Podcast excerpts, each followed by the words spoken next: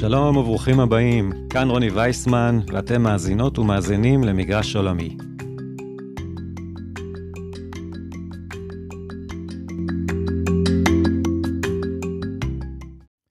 היום אדבר על נושא בו רציתי לעסוק כבר הרבה זמן, כיוון שהוא משלב בין הנדסת הייטק, שהיה העיסוק והתשוקה העיקריים שלי רוב חיי המקצועיים, לבין גיאופוליטיקה, שהיא התשוקה העיקרית שלי כיום. הנושא הזה הוא בינה מלאכותית. הפרק עוסק בחלקו הראשון בבינה מלאכותית באופן כללי, ואני אנסה להסביר בו מה זו בינה מלאכותית, גם למי שאין כל רקע הנדסי. בחלק השני אדבר על הקשר של בינה מלאכותית לגיאופוליטיקה. בינה מלאכותית היא תרגום מאנגלית של המושג artificial intelligence, ובקיצור AI. כמו הרבה מילים ומושגים שאינם מתרגמים באופן מדויק משפה לשפה, גם פה המילה intelligence, שאנחנו נוהגים גם בעברית לתרגם כאינטליגנציה, היא לא בדיוק בינה.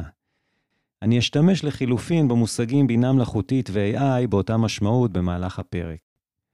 בגדול, הכוונה במושג AI היא ללימוד מחשבים לבצע דברים שכרגע מבוצעים טוב יותר על ידי בני אדם. הגדרה מדויקת יותר היא שבינה מלאכותית הינה מימוש באמצעות תוכנת מחשב של היכולת האנושית להסיק מסקנות חדשות ולקבל החלטות מתוך ניתוח של עובדות קיימות. כך לדוגמה, רכב אוטונומי, ש-AI זה חלק מהותי מהמרכיבים שלו, משתמש בתוכנה כזו כדי לנתח את תנאי הדרך והנתונים העצמיים של מהירות וכיוון המכונית אותה הוא נוהג, כדי להגיע למסקנה לאיזה כיוון ובאיזו מהירות להמשיך ולנסוע, ומתי עליו לבלום. לפני שנבין איך פועלת בינה מלאכותית, בואו נשמע כמה דוגמאות מרשימות על היכולות של הטכנולוגיה הזו. בתאריך 4 בדצמבר 2017 נערכה תחרות שחמט ראשונה מסוגה. היא לא הייתה בין שני רבי אומן אנושיים, וגם לא הייתה בין אדם למחשב. היא נערכה בין שני מחשבים. האחד סטוקפיש, תוכנת מחשב ותיקה שטרם הובסה על ידי אף משחק אנושי בהינתן תנאי משחק זהים. השני, מחשב מבוסס בינה מלאכותית שפותח במעבדות Alpha Zero של גוגל. מחשב ה-AI של גוגל הביס את סטוקפיש, הוא ניצח אותו ב-28 משחקים, הגיע לתיקו ב-72, ולא הפסיד באף משחק.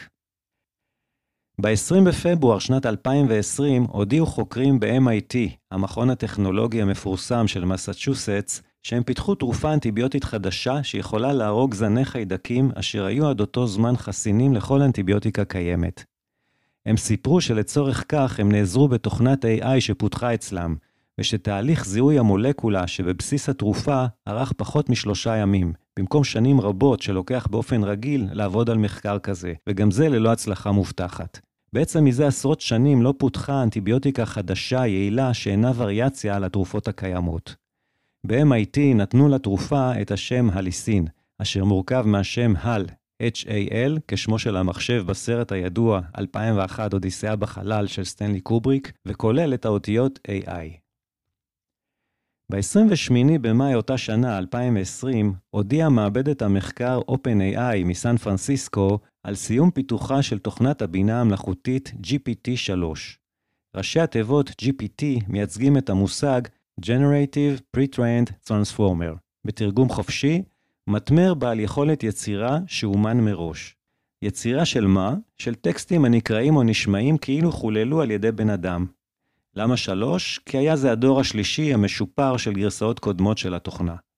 תוכנה זו מיועדת לחולל טקסטים ברמה המדמה שפה אנושית כהשלמה לטקסט ראשוני שמוזן אליה. כך למשל, אם מקלידים מושג כלשהו, היא יכולה לייצר מספר פסקאות שמתארות את אותו המושג. אם מקלידים שאלה, היא יכולה לספק תשובה אפשרית אחת או יותר. אם מקלידים נושא מסוים עם כמה משפטי רקע, היא יכולה לחולל מאמר שלם. אבל זה לא מסתיים בהכרח בשני שלבים. ניתן לנהל איתה שיחה מתפתחת על אותו נושא. כך ניתן לשאול שאלה ראשונית, ואחרי קבלת התשובה, להרחיב את השאלה עוד וכן הלאה. כל התשובות מגיעות בתוך שנייה עד מספר שניות. אז מהי אותה בינה מלאכותית עליה מתבססות התוכנות כדוגמת שלושת אלה? זו שלא ניתן לנצחה בשחמט, זו שמאתרת תרופה אנטיביוטית חדשה בתוך שעות עד מספר ימים, וזו שמדברת איתנו כמעט כמו בן אנוש. מה שמאפיין את תוכנות הבינה המלאכותית כיום, הן היכולת שלהן ללמוד באופן עצמאי בתהליך שנקרא בז'רגון המקצועי Machine Learning, למידת מכונה, במקום שיתכנתו לתוכן מראש אילו פעולות לבצע בכל סיטואציה. כך למשל, תוכנת השחמט סטוקפיש, שאיננה תוכנת AI, תוכנתה מראש על פי ניסיונם של שחקני ושחקניות שחמט בני אנוש. הוזנו לתוכה הידע, האסטרטגיה וההחלטות שהיו מבצעים אלופות ואלופי שחמט בהתאם למגוון גדול מאוד של מצבים אפשריים, כולל היסטוריה של משחקים שבוצעו בפועל. החוזק של התוכנה הזאת הוא במהירות בה היא בוחנת עשרות אלפי מהלכים אפשריים, ומבצעת חישוב סטטיסטי שמלמד אותה לאיזה מהלך יש הסיכוי הגבוה ביותר להוביל לניצחון. זה הישג מרשים, אך כאמור מתבסס על מאגר זיכרון גדול, מעבר לגודל זיכרון של בן אנוש, גם אם אותו בן אנוש הוא בעל זיכרון פנומנלי, וכמו כן על יכולת מעבר מהירה על אלפי אפשרויות תוך חישוב סטטיסטי מדויק. אין פה בינה, אין פה תבונה ואין פה אינטליגנציה, יש פה כוח חישוב. לעומת זאת, מה שמיוחד במחשב שפותח במעבדות Alpha Zero, זה המתבסס על AI, הוא שלא הזינו לתוכו כל היסטוריה של מהלכים. הדבר היחיד שלימדו את המחשב הזה היה את חוקי משחק השחמט. אז נתנו לו הנחיה לשחק עם עצמו, תוך שהוא לומד בתהליך של ניסוי וטעייה, אילו מהלכים ואילו אסטרטגיות הביאו את אחד הצדדים שהוא משחק לנצח את הצד השני. נתנו לו לשחק כך במשך ארבע שעות, תוך שהוא שומר את המסקנות שלו בזיכרון. כשהסתיים תהליך הלמידה הזה, שינו מעט את התוכנה כך שתשחק רק צד אחד ותגיב למהלכים של משחק חיצוני. כפי שסיפרתי קודם לכן, הצד השני היה מחשב שמריץ את תוכנת סטוקפיש. כאמור, ניצח המחשב של Alpha Zero את סטוקפיש באופן חד משמעי, הודות לאותה למידה שביצע בעצמו. מה שעוד מדהים הוא שכאשר נתנו לרבי אומנים בשחמט לנתח את המהלכים של תוכנת ה-AI, הם גילו שהתוכנה ביצעה לפעמים אסטרטגיה מוזרה כל כך, עד שהם התקשו לקרוא לה אסטרטגיה. למשל, היא הקריבה כלים שמשחק אנושי הגדיר חיוניים, כולל המלכה. היא ביצעה מהלכים אחרים שאף רב אומן אנושי לא הביא אותם בכלל במגוון האפשרויות שלו. אחד מרבי האומנים שבחנו את מהלכי התוכנה היה גרי קספרוב, אלוף העולם בשחמט בין השנים 1985 ועד 2000. קספרוב אמר אז, Alpha Zero ניערה את משחק השחמט עד שורשיו. באופן דומה, גם החוקרים ב-MIT נתנו לתוכנת הבינה המלאכותית שפיתחו לעבור תהליך למידה לפני שאיתרה את האנטיביוטיקה החדשה. במקום להגביל את התוכנה לידע של המדע לגבי הקשר שבין המבנה המולקולרי של חומרים כימיים שונים לבין תכונות שונות שלהם, כמו היכולת להפריע להתרבותם של חיידקים, נתנו לה לעבור תהליך של למידה עצמית. הזינו אותה בהרכב המולקולרי של 2,500 חומרים כימיים שונים, ביניהם 1,700 תרופות שאושרו על ידי רשות התרופות והמזון האמריקאית, ה-FDA, למחלות שונות, וכן 800 מוצרים טבעיים. לגבי כל חומר כזה, הזינו את התכונות הבסיסיות שלו, כמו המשקל האטומי של האטומים המרכיבים אותו, ומבנה הקשרים ביניהם, ובנוסף את מגוון הפעולות הביולוגיות שמיוחסות לו, כולל אם יש לו יכולת אנטיביוטית. אז הורו לתוכנה ללמוד ממאגר הנתונים הזה ולהגיע בעצמה למסקנות לגבי מה מייחד את אותן מולקולות שמסוגלות למנוע התרבותם של חיידקים. כאשר הושלם תהליך הלמידה הזה, הזינו לתוכנה את ההרכב המולקולרי של עוד 61 אלף חומרים אחרים, והורו לה כעת לאתר על סמך מה שלימדה את עצמה, את החומר בעל הפוטנציאל הגדול ביותר לשמש כאנטיביוטיקה, אבל שיהיה גם שונה מההרכב של כל אנטיביוטיקה אחרת ידועה, וגם שלא יהיה רעיל. התוכנה סרקה וניתחה את החומרים במשך מספר ימים, ושלפה לבסוף מולקולה אחת ויחידה שעמדה בכל הקריטריונים. למולקולה הזאת אכן היה הרכב כימי שונה מזה של כל אנטיביוטיקה ידועה. הסיכוי לאתר אותה במחקר סטנדרטי על סמך המידע הידוע היה נמוך ביותר, קרוב לאפס. החוקרים של MIT אמרו שלהגיע לתרופה הזאת באמצעי המחקר הרגילים היה יכול להיות תהליך כה יקר שאף אחד לא היה מממן אותו. תוכנת ה-AI מצאה הקשרים חדשים בין מבנה מולקולרי לבין יכולת אנטיביוטית שחמקו מכל מחקר אנושי, ואשר היו לפעמים סותרים את הידע שנצבר לגבי הקשרים כאלה. בשונה מהמחקר האנושי, שמנסה להבין את המנגנונים על פיהם תהליכים מולקולריים מסוימים פוגעים בגדילה של חיידקים, תוכנת ה-AI איננה מבינה מדוע הרכבים מסוימים יעילים כנגד חיידקים, אבל היא כן יכולה לבדוק ביעילות מהי ההסתברות שתבנית מסוימת שזיהתה בהרכב של חומרים מסוימים, או צירוף של תובניות, יהיו בעלי תכונות אנטיביוטיות, כלומר מעכבות התפתחות של חיידקים. כך היא עומדת יפה במבחן התוצאה בזמן מהיר ביותר. שוב, הודות ללמידה עצמית, הגיעה תוכנת ה-AI להישג כמעט בלתי אפשרי, אולי לגמרי בלתי אפשרי, לביצוע על ידי בני אדם. גם במקרה של GPT-3, היכולת לייצר טקסטים כמו אנושיים כתגובה להאזנה של קלט טקסטואלי אחר, התבססה על תהליך למידה מקדים. GPT-3 הוא מה שנקרא מודל של עיבוד שפה טבעית, Natural Language Processing, והוא כולל שתי יכולות מרשימות, גם הבנה של טקסט וגם היכולת לייצר טקסט חדש. תהליך הלימוד שלו כלל הזנה של כמות עצומה של טקסטים באנגלית שנלקחו מהאינטרנט, כולל ויקיפדיה, ומספרים. מתוכם למדה תוכנת ה-AI הזאת מגוון אפשרויות בסיסיות של השפה, מה שנקרא בלשון המקצועית tokens, כאשר token בודד יכול להיות למשל מילה, ביטוי, משפט או פסקה. התוכנה הוזנה כך בקרוב ל-500 מיליארד של טוקנים. מתוך בסיס המידע הענק הזה, למדה התוכנה בעצמה את מבנה השפה האנגלית, את יכולות הביטוי באמצעותה, ובעקיפין רכשה את כל הידע העצום שהיה גלום בבסיס הזה. לאחר שלב הלימוד, תכנתו את GPT-3 לקבל טקסט כלשהו, לפרק אותו לטוקנס המרכיבים אותו על פי מה שהיא למדה, ופה העוקץ, לחזות מהו הטוקן הבא שישלים את אותו טקסט. כך, אם שואלים את התוכנה שאלה מסוימת שהיא יכולה לפרשה, היא תחזיר תשובה, כי להבנתה, במרכאות, היא משלימה את הטקסט שהוזן לה. אם מזינים מושג, היא תשלים אותו באמצעות ההסבר של אותו מושג. אבל GPT-3, בשונה מסתם מנוע חיפוש, איננה מביאה טקסט שמישהו אחר כתב, אלא מייצרת את התשובה בעצמה על בסיס הטקסטים שסרקה בזמן האימון שעברה. כך קורה הרבה פעמים שאין לדעת אם התוכנה מחזירה טקסט אמיתי או מומצא, נכון או שגוי. ברוב המקרים ניתן לומר שתביא טקסט נכון, אבל אין ביטחון שזה כך. לפעמים היא תכתוב מאמר שלם מדויק למדי על ההיסטוריה של היריבות הכלכלית בין סין לארצות הברית. אבל כאשר אני ביקשתי ממנה לצורך הניסוי לנקוב בשמם של ספרים שעוסקים בהשלכות של AI על גיאופוליטיקה, קיבלתי שמות של ספרים שהיא המציאה ושייכה להם מחברים אמיתיים, אבל של ספרים אחרים. כשראיתי את התוצאות וגיליתי באמצעות גוגל שהן לא אמיתיות, נפלתי מהכיסא מצחוק. אבל אתן מבינות ומבינים את הסכנה הגלומה פה ליצירת פייק ניוז, החל למשל ממתן הוראות שגויות להכנת עוגה, ועד שיוך אמירות לא נכונות לאנשים מסוימים. וכאן אנחנו מגיעים לבעיה הגדולה ביותר והמשותפת לכל מערכות ה-AI הלומדות, אין אף אדם, תהיה החוקרת המתקדמת ביותר במדעי המחשב או אחר, אשר מבינים כיצד עובדת תוכנת הבינה המלאכותית. זוהי מעין קופסה שחורה. לכן לא ניתן לחזות איך תגיב, כמה זמן ייקח לה לתת תשובה, ואם יש ערך כלשהו לתשובה שלה. עכשיו, זה לא אומר שאין להשתמש בטכנולוגיה הזאת, אבל צריך להבין את חולשותיה. מכאן נובע החשש המוצדק מכל הנושא הגדול הזה שנקרא בינה מלאכותית.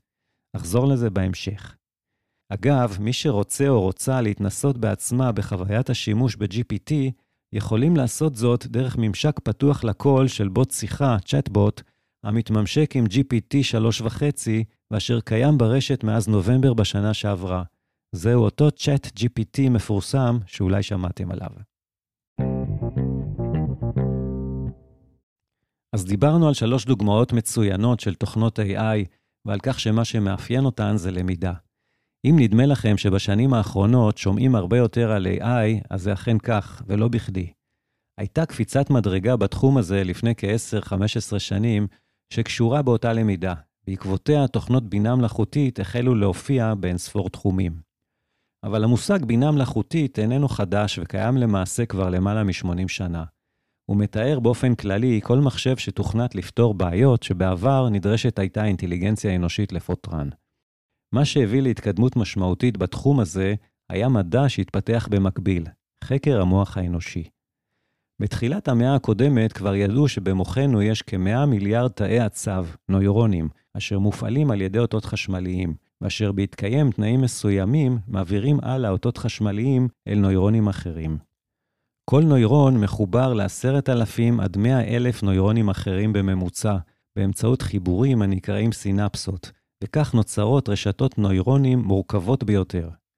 רשתות הנוירונים אחראיות ליכולות האנושיות המורכבות, כגון עיבוד החיוויים המתקבלים מחושנו, למשל חוש הראייה, על החשיבה, על קבלת ההחלטות ועל התודעה, כלומר המודעות לעצמנו. הקשרים בין הנוירונים אינם קבועים, הם יכולים להשתנות, מה שמאפשר את הלמידה ואת שמירת תוצאותיה בזיכרון. היום גם יודעים שלא רק הקשרים בין הנוירונים אינם דינמיים, אלא גם הנוירונים עצמם יכולים לקטון ולהסתעף, ואף יכולים להופיע נוירונים חדשים במהלך החיים, אם כי עיקר הדינמיות היא בקשרים בין הנוירונים. עוד עובדה מדעית חשובה היא שלמוח שלנו יש את היכולת לבצע הרבה מאוד תהליכי עיבוד מידע במקביל.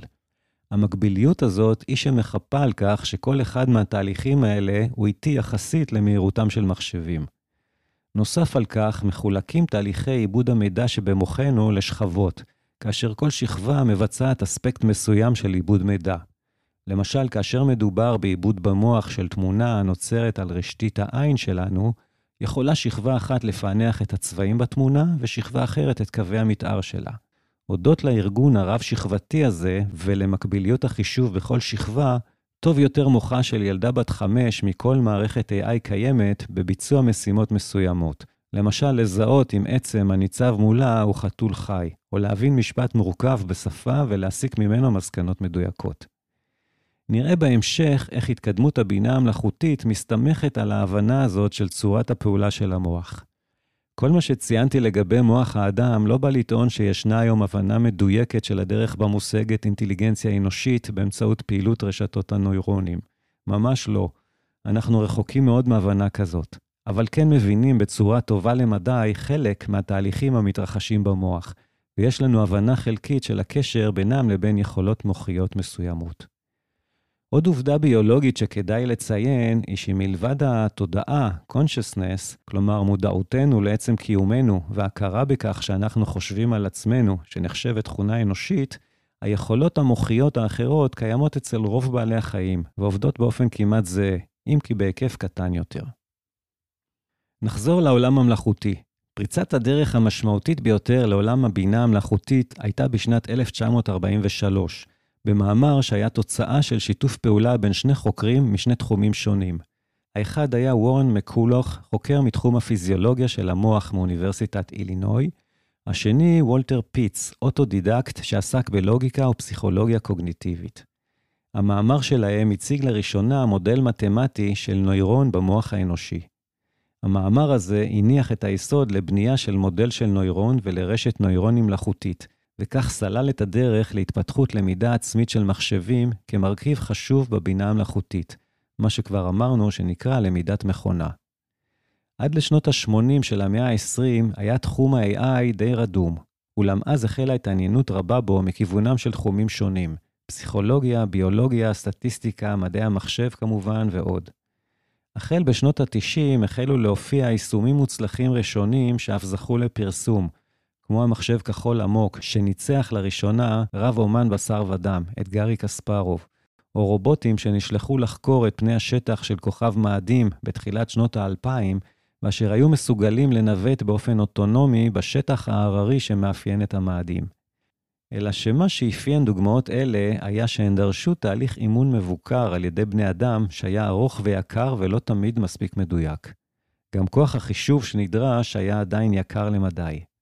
הפריצה המשמעותית ביותר התחילה כאשר גודלם של מעבדים חזקים ירד באופן דרמטי וכן מחירם, מה שאפשר הכנסת מעבדים רבים לתוך שבב אלקטרוני אחד, תוך יכולת חישוביות מקבילית, וכל זה בעוד המהירות של המעבדים השתפרה עוד ועוד. ההתקדמות הזאת הפכה למעשי את אחד הנושאים התאורטיים והחשובים בתחום של למידת מכונה, שעד אותו זמן היה יקר מאוד למימוש. הנושא החשוב הזה נקרא למידה עמוקה, Deep Learning. למידה עמוקה היא טכנולוגיית לימוד מכונה של מערכות AI הבנויה על ריבוי מעבדי מחשבים המאורגנים בריבוי שכבות של רשתות נוירונים מלאכותיות, בדומה למוחנו, ואשר מסוגלות לאבד כמות עצומה של מידע במקביל ומהר. למה עמוקה? כי זו רשת נוירונים מלאכותית עמוקה, כלומר מרובת שכבות. השכבות מבצעות עיבוד של מידע אחת אחרי השנייה, שכל שכבה תורמת להתקדמות ההבנה במרכאות של המידע בדרך אל המטרה. לדוגמה, כאשר נותנים למערכת AI תמונה המורכבת מפיקסלים ומבקשים לדעת האם הופיע בה חתול, שכבה אחת תזהה תבניות של פיקסלים הקרובים בגוון ובקהות. השנייה תזהה את הגוונים בתבניות האלה. השכבה הבאה את קווי המתאר.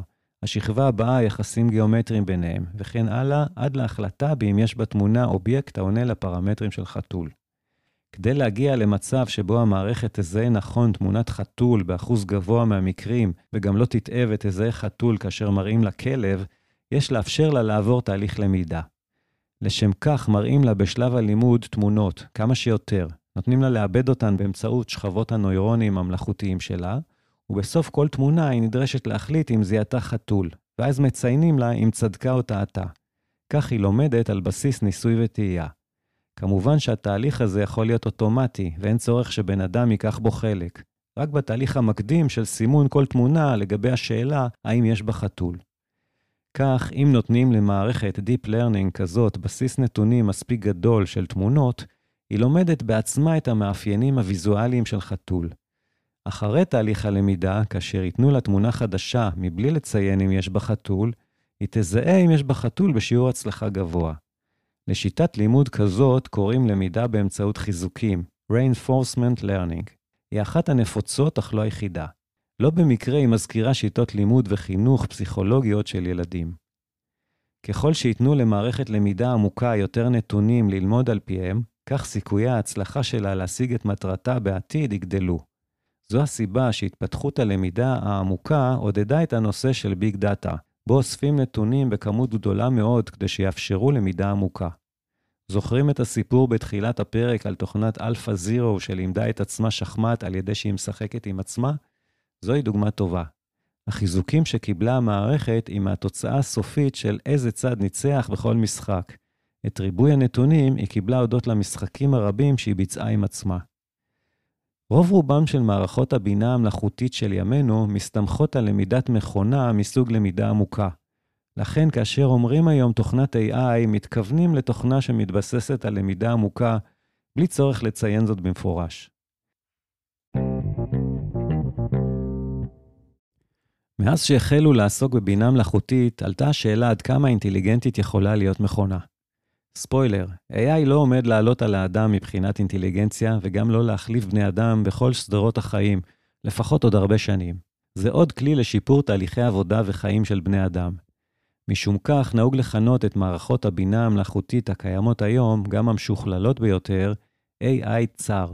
אלו תוכנות ויישומים המוכוונים לפתור בעיה ספציפית, או אוסף של בעיות ספציפיות. לעומת ה-AI הצר, ישנו תחום מחקר בנושא המכונה בינה מלאכותית כללית, Artificial General Intelligence, AGI, אשר מכוון ליצור מחשב המסוגל ללמוד כל נושא שהוא, בדומה לאדם. AGI נמצא שנות דור מהיכולת להיות שקול לאדם מבחינה מנטלית. כאשר ידעו ליצור מכונה שיש לה תכונות כמו חברות, חמלה, הומור, אמפתיה, סקרנות, ספק, פחד ומודעות עצמית, נדבר שוב. ישנו מבחן מפורסם שהפך כבר פולקלור, שהגה אותו אלן טיורינג, מחלוצי ה-AI, כדי לקבוע באם למכונה יש אינטליגנציה שקולה לזו האנושית. אלן טיורינג היה מתמטיקאי בריטי ומחלוצי מדעי המחשב והבינה המלאכותית.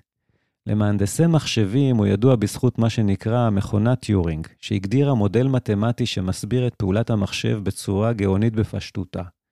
לאחרים הוא זכור אולי מהסיפור ההיסטורי על תרומתו לפיצוח אניגמה, הקוד ששימש להצפנת ההודעות האלחוטיות של צבא גרמניה הנאצית בימי מלחמת העולם השנייה. אחרים אולי זוכרים את הסרט הבריטי שנוצר על חייו, משחק החיקוי. טיורינג הגדיר את המבחן הבא לבדיקת מידת האינטליגנציה של מחשב או מכונה. מישהי, נקרא לה אליס, יושבת מול שני מסופי מחשב זהים בחדר סגור. אחד המסופים מחובר למחשב, מאחורי השני יושב בוב, אדם ללא כוונות זדון. אליס איננה רואה את בוב ואיננה יודעת איזה מסוף מחובר למחשב ודרך איזה עונה בוב. לאליס יש חמש דקות להקליד שאלות שונות דרך שני המסופים. אם אליס איננה מצליחה לקבוע ובאופן נכון מאחורי איזה מסוף מחובר מחשב ומאחורי איזה נמצא בוב, אזי ניתן לומר שהמחשב הוא אינטליגנטי.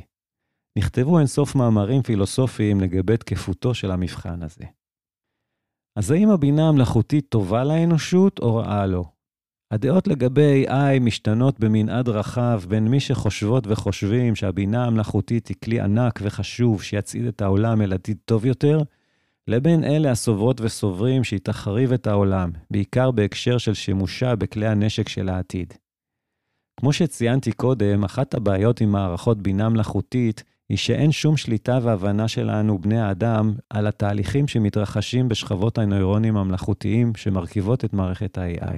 אנחנו נותנים למערכת בינה מלאכותית קלט, למשל אוסף מצבים, ורואים את התוצאה, למשל החלטה. היא מתנהגת כקופסה שחורה. אין לנו דרך לדעת אם ההחלטה המתקבלת במערכת AI היא דטרמיניסטית, נכונה, וכמה זמן יידרש כדי להגיע אליה. מכאן נובע חשש ובמידה רבה של צדק מהמערכות האלה. הבאתי בתור דוגמה את ChatGPT שיודע להבין שאלה בשפה האנגלית ונותן תשובה, או כותב מאמר בתגובה. אין שום דרך לדעת אם התשובה שתתקבל היא נכונה, מעוגנת בעובדות, או שהמערכת הזו המציאה את התשובה ואין כל קשר בין התשובה הזאת לבין המציאות. הפתרון היחיד לבעיה הזאת הוא הצלבת התשובה עם מקור מהימן. לכן, כל עוד איננו מבינים את דרך הפעולה שלהן, ננהג עם מערכות AI שעוסקות בנושאים קריטיים, כמו ביטחון ובריאות, בחשד. כאשר לדוגמה תוכנת AI מפענחת צילומי רנטגן של פציינטים ומזהה ביניהם כאלה המעידים על חשש לקיומו של סרטן ריאה, תמיד יהיה צורך בהצלבה או הצלבות נוספות בהתאם למקרה, למשל ביצוע בדיקות דם לחולה, או שיקוף מעמיק יותר, וכמובן הערכה של רופא אנושי. אז מה ההישג הגדול בשימוש ב-AI ברפואה, תשאלו? מה ה big deal? במקרה של הדוגמה הזאת, היתרון הוא שמערכת הבינה המלאכותית עשויה לאתר חולים בשלב מוקדם של סרטן שהיו חומקים מעיניו של רנטגנאי אנושי, וגם מסוגלת לעבד את הצילומים הרבה יותר מהר. עוד דוגמה שדיברנו עליה היא המערכת שאיתרה תרופה אנטיביוטית חדשה יעילה כנגד חיידקים עמידים. גם במקרה הזה נדרשו בדיקות מעבדה רבות כדי לאמת את הממצא של מערכת ה-AI וכדי לוודא שאין בתרופה החדשה סכנות לאדם. אבל ללא הבינה המלאכותית לא היו מגלים כלל את התרופה החדשה.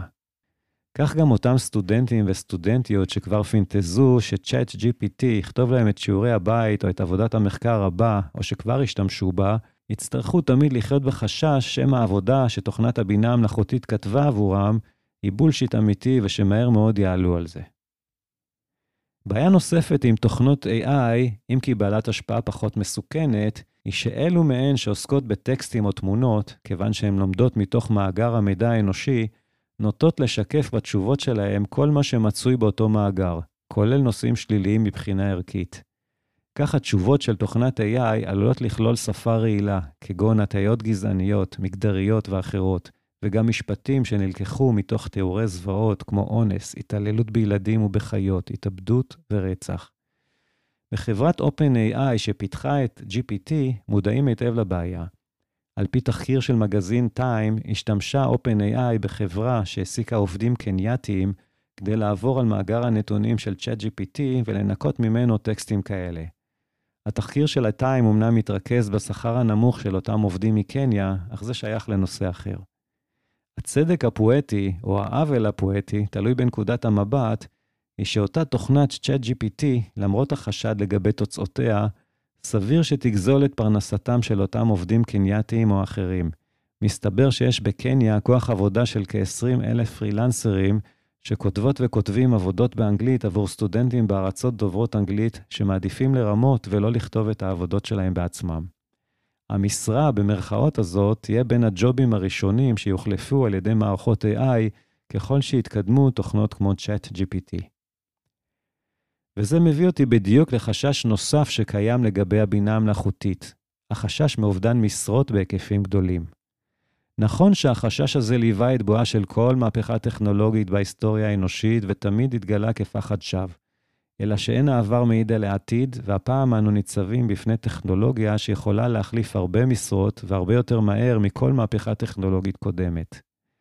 ניצנים למשרות הראשונות להיפגע רואים כבר היום, אם אלה רובוטים תעשייתיים המחליפים עובדי ייצור ביפן ובדרום קוריאה, אם אלה נהגי התחבורה הציבורית שמוחלפים על ידי כלי רכב אוטונומיים, ואם אלה עובדי שירות לקוחות שמוחלפים על ידי בוטים. אלא שבמהפכה הזאת לא יוחלפו רק עובדים ועובדות במשרות שאינן דורשות השכלה גבוהה או הכשרה ארוכה. מי שלא בא מתחום פיתוח התוכנה, קרוב לוודאי שלא מודע לתחום נוסף בו חזקה תוכנת ChatGPT, תחום כתיבת קוד תוכנתי. מסתבר שמהנדסי ומהנדסות OpenAI אימנו את מודל GPT 3.5 לא רק על טקסטים בשפה טבעית, אלא גם על קטעי טקסט רבים המייצגים קוד תוכנה, יחד עם ציון הבעיה שאותה תוכנה באה לפתור. קבוצות הדיון העולמיות של אנשי ונשות פיתוח התוכנה מלאים בסיפורי הצלחה של כתיבת משימות תוכנה בעזרת ChatGPT, כולל לצורכי עבודה, ו-ChatGPT איננו הכלי היחיד בתחום הזה. וזוהי כבר מהפכה של ממש. סף הכניסה לעבודה בתחום פיתוח התוכנה הוא גבוה. העובדות והעובדים בתחום הזה נדרשים ללמוד הרבה מאוד כדי לעסוק בו, לרוב במוסד אקדמי. גם אחר כך נדרשות להם שנים של עבודה שכלית מייגעת כדי להגיע לרמה טובה של פיתוח תוכנה. לכן, להחלפה של חלק גדול מכוח העבודה בתחום פיתוח התוכנה על ידי מערכות בינה מלאכותית, עשויה להיות משמעות מקרו-כלכלית גדולה. סקטור שלם שעלותו גבוהה יתכווץ, וכך ישפר את פריון העבודה של הפיתוח הטכנולוגי, עליו נסמך העולם המפותח והמתפתח. מצד שני, הדבר עשוי להוריד את רמת הצריכה בעולם וכך את צמיחתו. תוכנה עוטפת אותנו היום מכל עבר, אם זה בצורת אתרים שמספקים לנו מידע או שירות, אם זה ברכיבים האלקטרוניים שבמעלית שלנו, בטלוויזיה או בסלולר שלנו, ואם זה בכלי הרכב שלנו. כל הייצור התעשייתי היום מנוהל באמצעות תוכנה, גם לפני שנכנסו רובוטים. כל אמצעי ייצור האנרגיה, וכמובן שתוכנה מצויה בכל כלי הנשק המתוחכמים של ימינו. כל הצעידה קדימה של האנושות מבוססת על יכולות פיתוח תוכנה. לכן המשמעות של אוטומציה והאצה, גם אם חלקית בתחילה ואחר כך כמעט מלאה, של פיתוח תוכנה היא אדירה. אין לי מספיק מילים כדי לבטא את המשמעות שאני נותן לתרומה העתידית של התחום הספציפי הזה של החלפת מפתחי תוכנה אנושיים במערכות AI.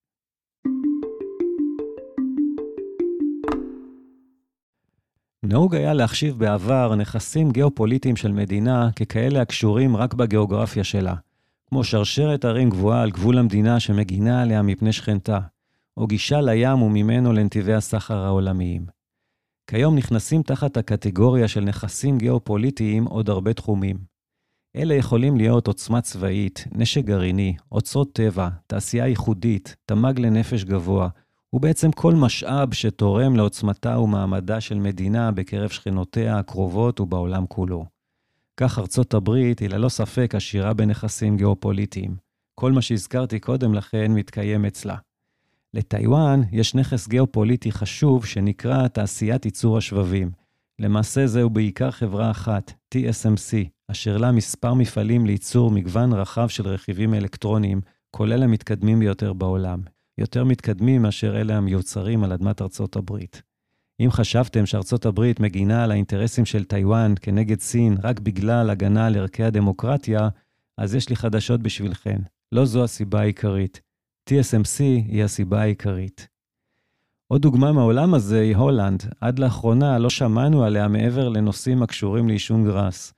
ובכן, להולנד יש את המפעל המתקדם ביותר בעולם לייצור המכונות שמשמשות את תעשיית השבבים האלקטרוניים, כולל אלה המשמשות את TSMC הטיוואנית. ואילו נכסים גיאופוליטיים יש לישראל? יש לנו גישה לים התיכון וממנו לנתיבי הסחר החשובים.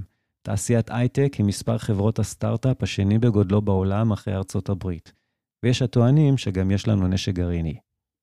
גם ההובלה, או לפחות השליטה, בתחום של בינה מלאכותית, זוהתה על ידי מדינות רבות כמשאב גיאופוליטי שיכול להשפיע על כוחן ומעמדן בעתיד הקרוב והרחוק. ארצות הברית מובילה את התחום הזה עם פעילות ענפה באקדמיה, בתעשייה, בהשקעות ובתמיכות ממשלתיות. בסין הכריזו גורמים רשמיים כבר בשנת 2017 על מטרתה להיות מרכז חדשנות עיקרי בבינה מלאכותית עד שנת 2030. ואכן בסין יש את מאגר המהנדסים והקניין הרוחני בתחום הזה, שהוא שני רק לארצות הברית. ברוסיה ידועה הכרזתו של פוטין בשנת 2017 שמדינה שתוביל בתחום ה-AI תשלוט בעולם כולו.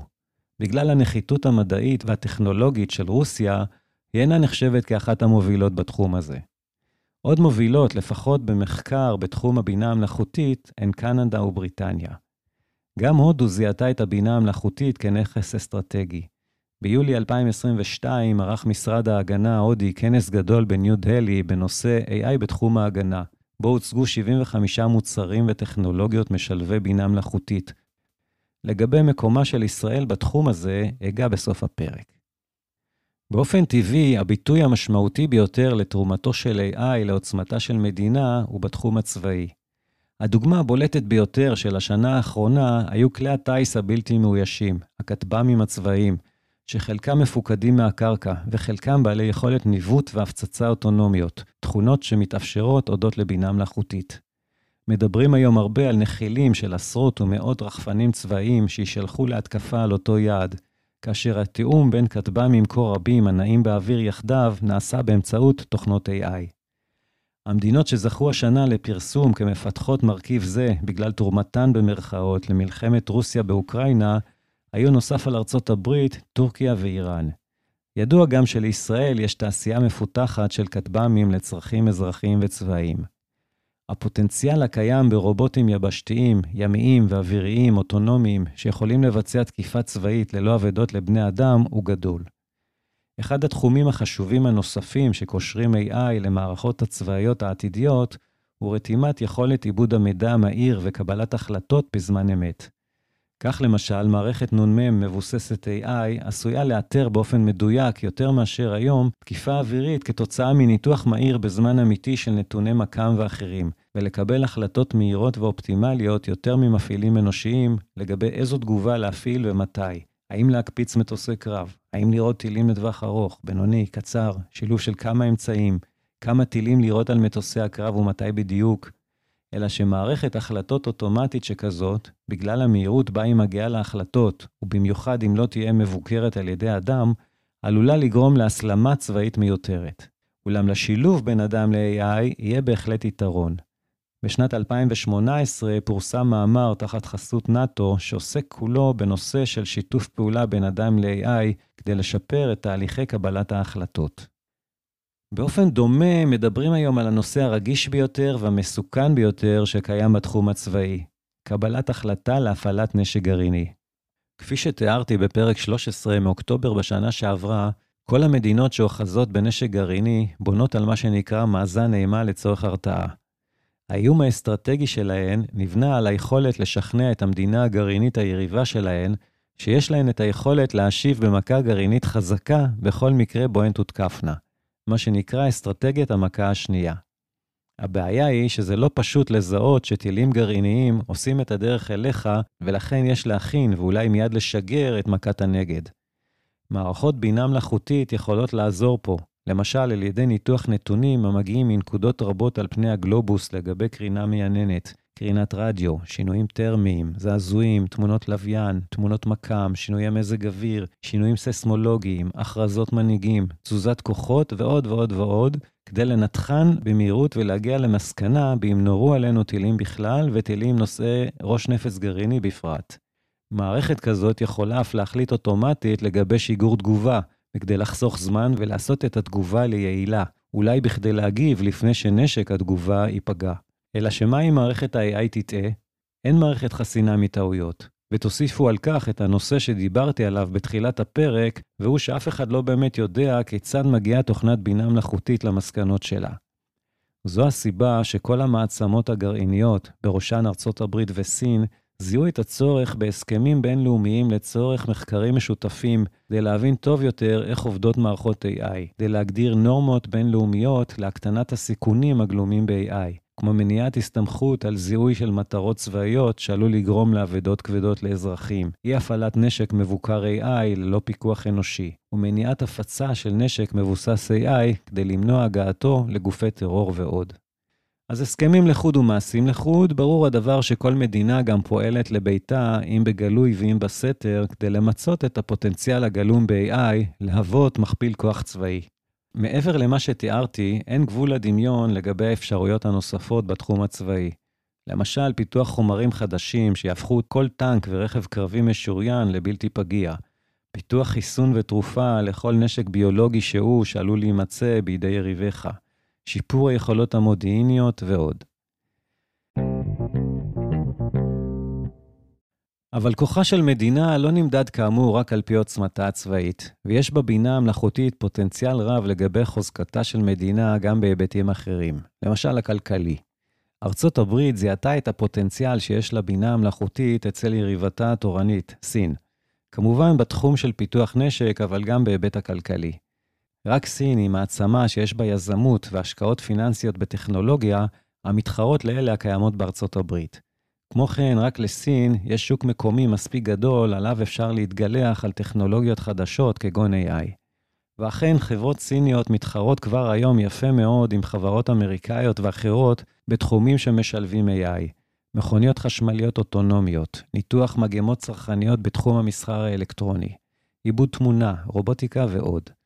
לדעתי, המוטיבציה העיקרית מאחורי המגבלות שהטיל ממשלו של ביידן בחודש אוקטובר של השנה שעברה על ייצוא טכנולוגיות AI וייצור שבבים, היא לחסום את סין מפני צמיחה כלכלית מבוססת טכנולוגיות מתקדמות. הסיבה הצבאית היא כמובן גם כן מניע, אבל המשני. ההיבט הצבאי סיפק לביידן את גיבוי הקונגרס למהלכיו. ביידן הדמוקרט מוליך את ארצות הברית לתחרות גיאופוליטית עם סין על ההתקדמות הטכנולוגית בשורה של נושאים. אחד הראשיים בהם הוא הבינה המלאכותית. עוד בתחום החוזק הכלכלי, יש אין ספור דוגמאות היכן ה-AI יכול לעזור לשיפור מצבה הכלכלי של מדינה. למשל, פיתוחם של חומרים חדשים לגמרי, שיאפשרו ייצורן של סוללות בעלות קיבול גדול פי 100 לאותה יחידת נפח ומשקל, ואשר יהפכו אותך למדינה מובילה בתחום של אנרגיה ירוקה. איתור מדויק של קיומו של כל מחצב שהוא על פני האדמה. פיתוח איזוטופ מלאכותי וזול שיאפשר פיתוח אנרגיה גרעינית בזמינות ובמחיר זול. בעלות על קניין רוחני גדול יותר בתחום ה-AI. היכולת להגדיל משמעותית את פריון העבודה ואיתו את התמ"ג באמצעות רובוטיקה ועוד. מעבר לתחרות בין מדינות ולהיבט הצבאי, ישנם סיכונים גיאופוליטיים נוספים שעלולים להתעורר בעקבות מגמות חדשות שתגרום הבינה המלאכותית.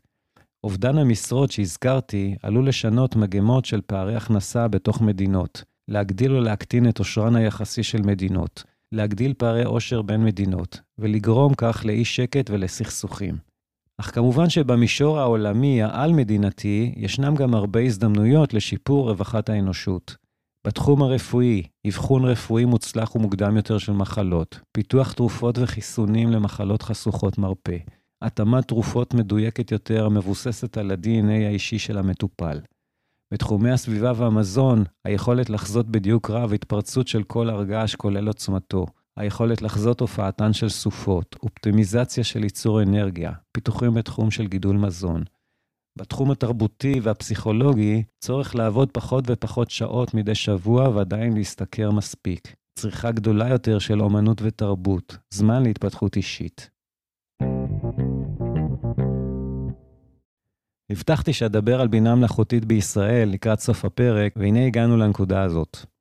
מתוך הדוח בינה מלאכותית וביטחון לאומי בישראל, שנכתב בשיתוף INSS באוניברסיטת תל אביב בספטמבר 2020, ליקטתי את הציטוט הבא: ההבנה כי ישראל חייבת לפצות על היעדר משאבים טבעיים ועל משאבי אנוש מצומצמים ביחס לאויביה באמצעות איכות כוח האדם ואיכות טכנולוגית, שררה כבר בימי הקמתה, ונחרטה בתפיסת הביטחון של ראש הממשלה הראשון, דוד בן גוריון.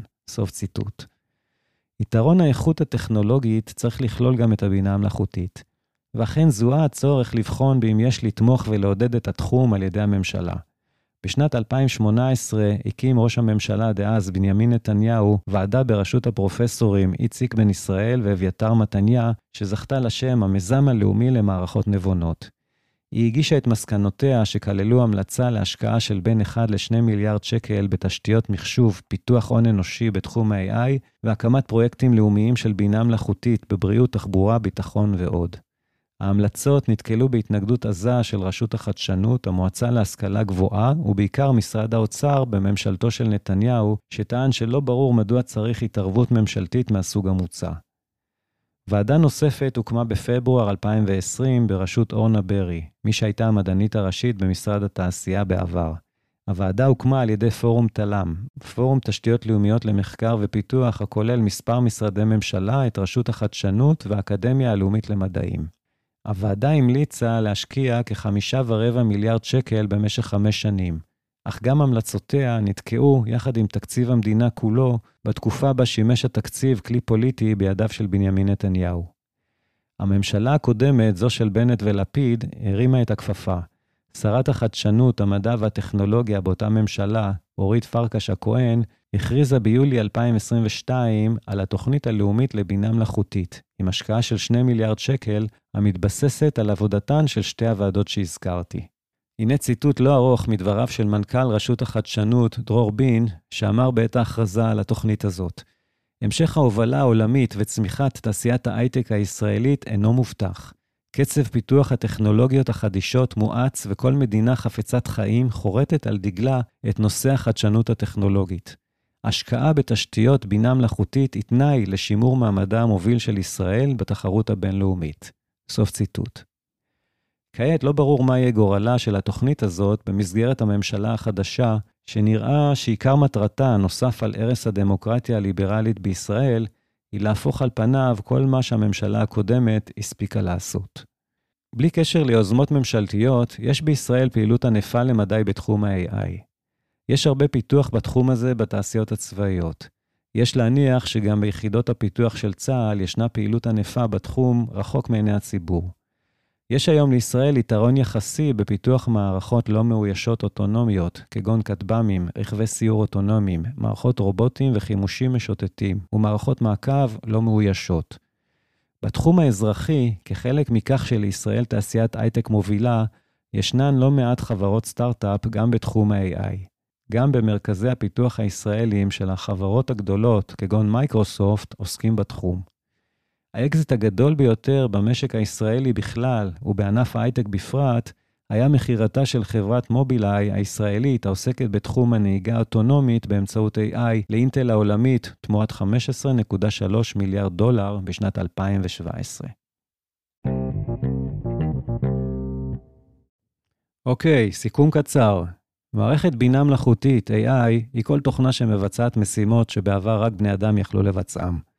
התחום הזה צעד שני צעדים משמעותיים. האחד עם הופעת מערכות AI שלומדות בעצמן בתהליך שנקרא למידת מכונה, Machine Learning. השני, כאשר למידת המכונה התפתחה לשלב הלמידה העמוקה, Deep Learning. לטכנולוגיה הזאת פוטנציאל אדיר, אך גם לא מעט חולשות, וכרוכות בה גם סיכונים. כמעט כל מדינה בעולם זיהתה את נושא הבינה המלאכותית כמשאב גיאופוליטי שיש לטפחו, וידועים המאמצים שעושות בתחום ארצות הברית וסין, וגם היריבות המעצימה ביניהן גם על רקע השליטה ב-AI. בינה מלאכותית משולבת יותר ויותר בכלי נשק, ויש חששות גדולים משילובה במערכת קבלת החלטות של נשק גרעיני. נוסף על כך, יהיו לבינה המלאכותית השלכות מרחיקות לכת על העולם הכלכלי והאזרחי, אם בשיפורים דרמטיים בתחום הרפואה, ואם בהיבט של אובדן משרות גדול שעשוי להתרחש בעולם כבר בעתיד הלא רחוק. מה שבטוח, בעולם היריבויות הבלתי מסתיימות בין מדינות, מדינה חפצת חיים ושגשוג חייבת להצטיין בתחום הזה של בינה מלאכותית. הגענו לסופו של הפרק הזה. תודה על ההאזנה. אם מצאתן או מצאתם עניין בפודקאסט מגרש עולמי, שתפו את עובדת קיומו עם כל מי שאתן חושבות או אתם חושבים שעשוי גם כן למצוא בו עניין, ואל תשכחו לעשות לו לייק. מי שמעוניינת או מעוניין לקרוא את התמליל המלא של כל הפרקים של מגרש עולמי ששודרו עד היום, מוזמן להיכנס לאתר האינטרנט של מגרש עולמי, wordplayfield.com. לינק תוכלו למצוא בתיאור של הפודקאסט. אם תעקבו אחרי עמוד הטוויטר של מגרש עולמי, תוכלו לקבל עדכונים לגבי פרקים חדשים, וכן לקרוא ציוצים רלוונטיים לנושאים בהם אני עוסק בפודקאסט ובנושאים גלובליים מעניינים. להתראות בפרק הבא.